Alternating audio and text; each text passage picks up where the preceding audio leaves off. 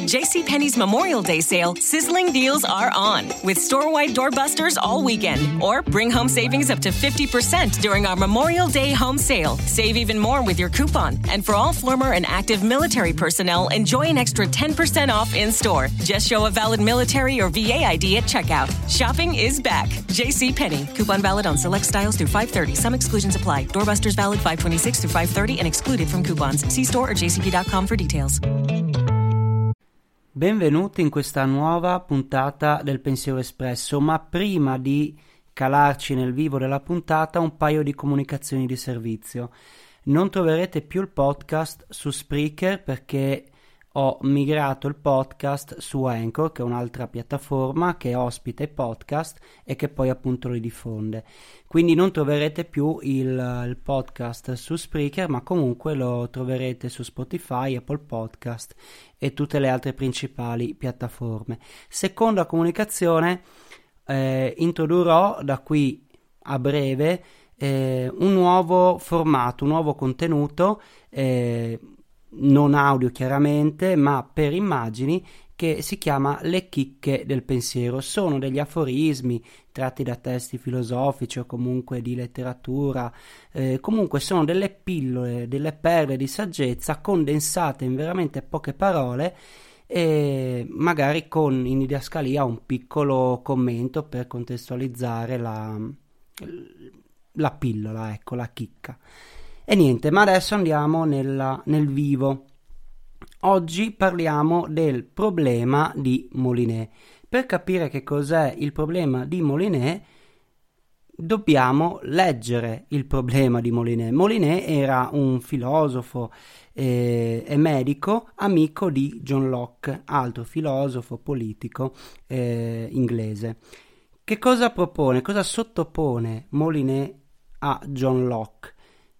Propone il seguente dilemma e fa così. Immagina un uomo nato cieco e ormai adulto che abbia appreso grazie al tatto a distinguere un cubo da una sfera, per esempio di avorio, pressappoco della stessa grandezza, così da poter dire, quando li sente al tatto, qual è il cubo e qual è la sfera. Supponi poi che il cubo e la sfera siano posti su un tavolo e che il cieco recuperi la vista. La questione è se, servendosi solo della vista e prima di toccarli, egli saprebbe adesso distinguerli e dire qual è la sfera e qual, e qual è il cubo. Questo è il quesito che Molinet propone al suo amico John Locke.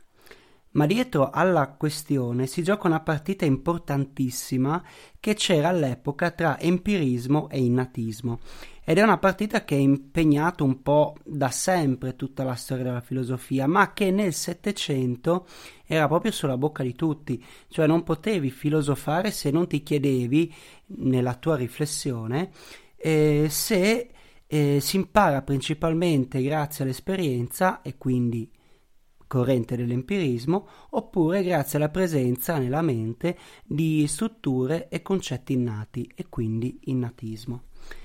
Ma secondo Molinet, che era empirista, dice, citando il testo, che benché egli abbia fatto esperienza di come una sfera agisce sul tatto e di come lo fa un cubo, tuttavia non ha ancora avuto modo di sperimentare che ciò che impressiona il tatto in questo o in quel modo deve impressionare la vista in questo o in quel modo.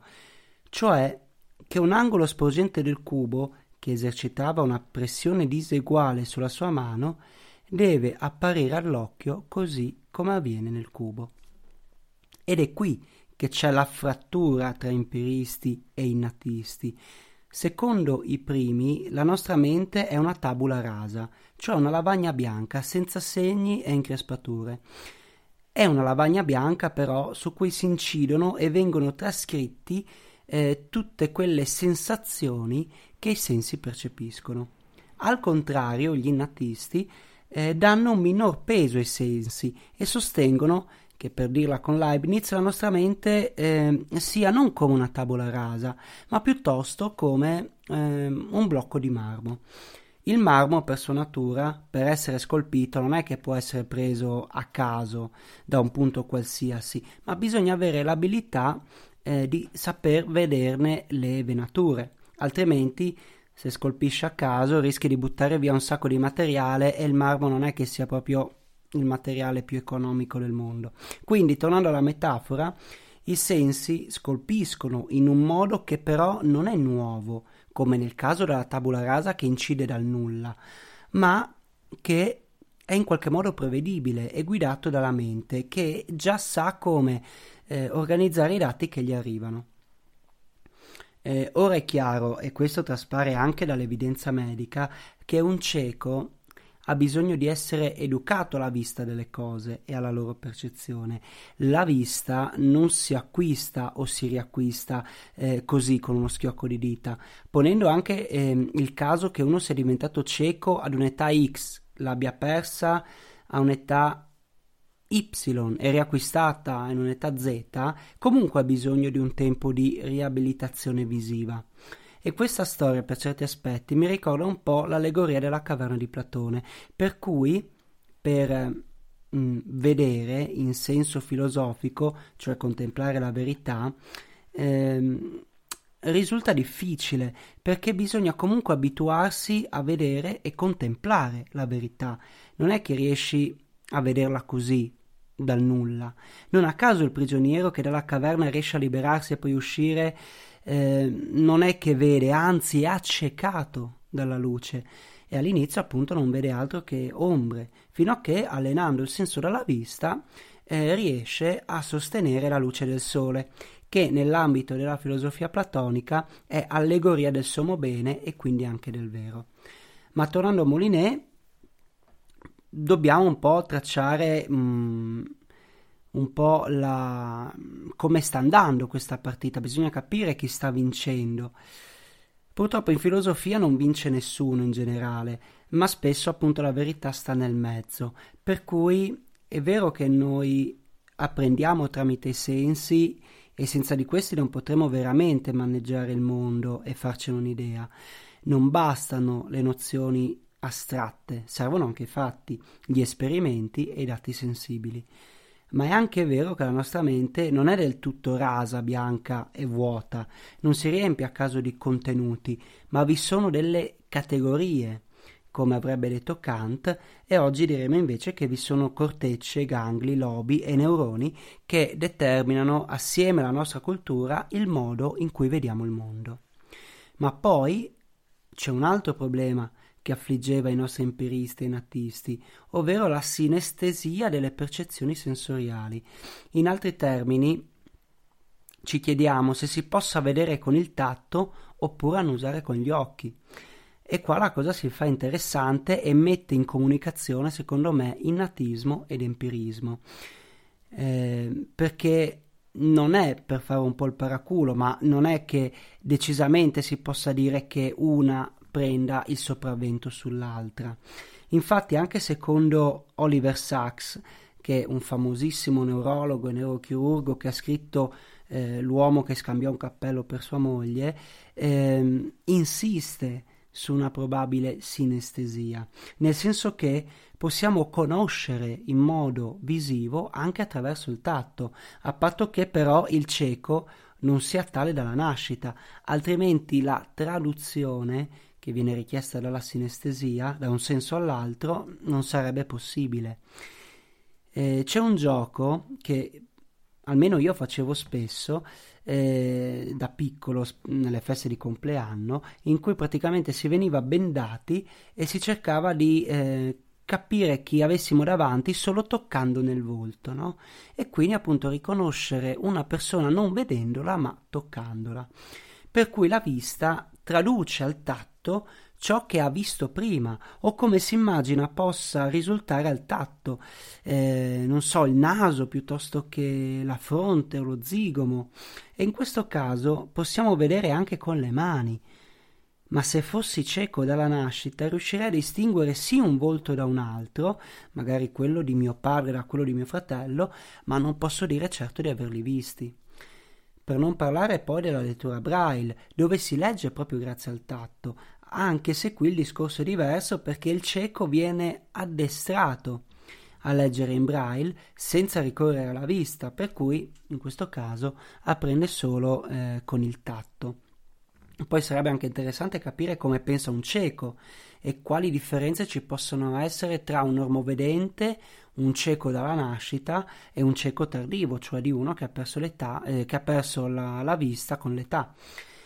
E poi è anche interessante capire come si immagina e come forma i concetti nella propria mente, come li astrae un cieco non avendoli potuti vedere.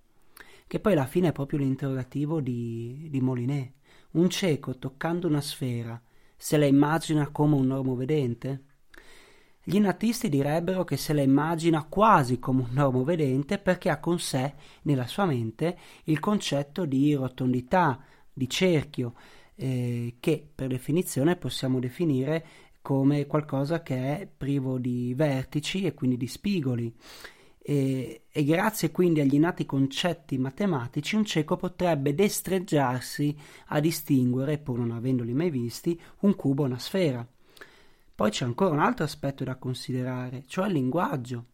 Comunicando concetti e idee possiamo trasmetterli alla mente altrui, che elabora le parole, che ascolta o legge, anche fosse in braille, e quindi immagina.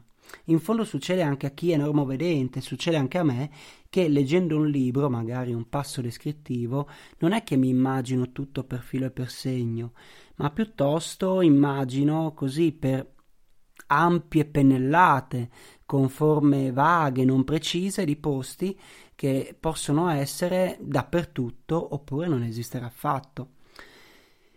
Infine, in copertina lascio ancora una questione.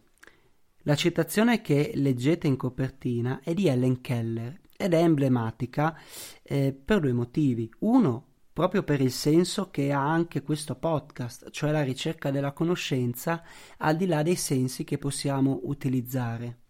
Ci sono diversi modi di conoscere, così come esistono diversi modi di esercitare intelligenza. Mm. E due, è emblematica proprio perché è emblematica la figura di Helen Keller, perché pensate che lei era cieca, eh, probabilmente diventata cieca per una meningite, eh, era cieca eppure ha insistito per conoscere e per apprendere. Si laureò e scrisse anche una decina di libri. Imparò il francese, il tedesco e il greco grazie al braille. E, insomma, era veramente una tipa tosta e se volete magari approfondirne la figura o comunque se volete conoscere meglio la sua storia, vi lascio comunque il link eh, della sua pagina Wikipedia. Bene, eh, spero di aver detto tutto, spero anche che la puntata sia risultata in qualche modo stimolante. Noi ci sentiamo mercoledì prossimo con un altro episodio del Pensiero Espresso, la ricerca di buon mattino.